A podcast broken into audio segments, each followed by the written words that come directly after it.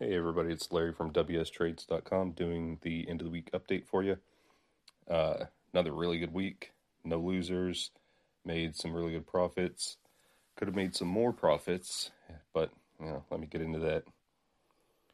So, if you're watching the video, not on the podcast, you can see that it says my Fisker P&L since open on the positions I have is uh, negative $97, which isn't true what happened was I've had that uh, that 1450 14 put credit spread on for a week or two, and when Fisker popped today to around 20 bucks, I was able to buy back the puts for almost nothing. So I'm hoping for a bit of a retracement, some profit taking. So by buying back my short puts and leaving my long puts, if they do, you know, people start taking profit and the price starts to dive, then that's going to make those puts worth more, uh, my long puts, and then I can sell those at a higher profit, you know, as opposed to right now they're, you know, not really worth jack. So I'm hoping for, you know, some profit taking, some retracement. So hopefully they do. Um, and why I say, you know, it could have been even better week is if you watched the video from uh, the beginning of the week, I had a deep in the money call that I had bought on Fisker. And on Wednesday, I believe it was, they just jumped up and I like 12%, I believe. And they were up to 16. and I was like, I'm getting out right now because they're so volatile. I'm to take my profits. And so I ended up making $75 profit off of that one call and just holding it for one day. So know, I'm happy with that. But I got a little bit stingy, and I once they started coming back down, I said, okay, if they hit 1550, I'm going to buy, you know, a deep in the money call again, and you know, wait for them to jump because I've been waiting forever. They've been been basically consolidating.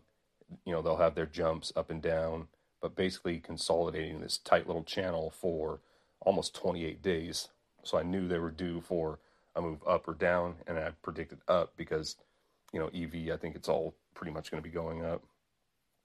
And I got stingy and it wouldn't fill at the price I wanted.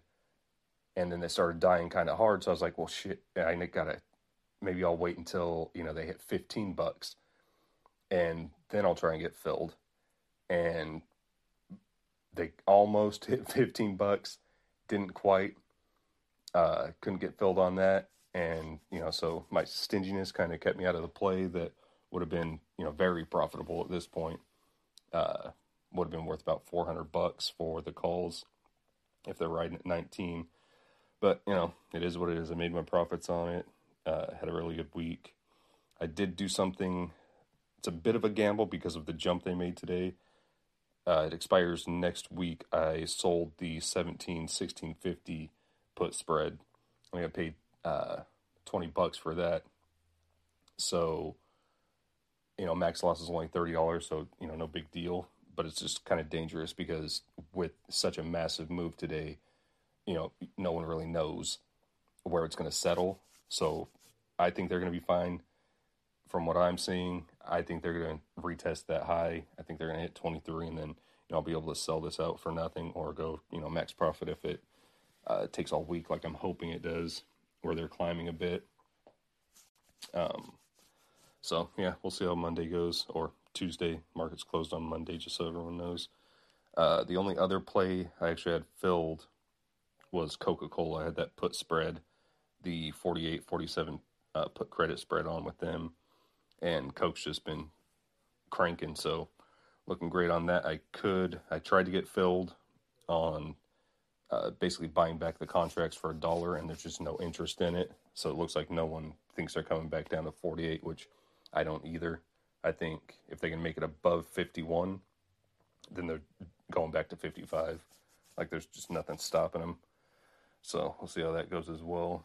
And I tried to get a uh, get on a bunch of stuff just didn't fill. I've been really stingy with you know the plays I'm getting into, and you know just trying to protect my capital in this account. So it's all kind of um, kind of fun money. Like this isn't if this if I blew this account up, I you know it would suck, but you know I wouldn't be broke. But you know I'm just I have a mindset I'm really stingy with money. Period. So we'll see. But speaking of, I have a fun little thing I'm going to try. I'm going to start on Monday. I put $100 into my Robinhood account and I'm going to kind of test and see if it's possible to trade options and be profitable um, with a very small account of $100, which, you know, that is a very, very small account. So definitely uh, hit the notification bells. Like I said, I'm going to start that on Monday. Should be fun. Um, very easy to blow up an account if you're trading options uh, with $100. So we'll see. I'm going to have to be, you know, super stingy on my plays with that, but should be fun. Uh, website update. I did a lot of work on the website. All of the option education uh, tabs are completed with um, a quick explanation of what the play is, uh, pictures, and then a longer, very in depth description. And these are all from uh, the OCC, which is uh, Options Clearing Corp, and uh, their education side. I think it's the OIC, but it's the same company basically, but just their education side to it. So, you know, it's not just BS that I made up. This is, you know, straight from the source. Like if you ever need to know anything options related, OCC is, you know, that's where everything comes from basically. So definitely go check that out. That's wstrades.com. Um, I mentioned in another video that I have found a way to kind of pick uh, my stocks a little quicker. Stuff that looks interesting to me that, you know, I'm going to try and make a play on.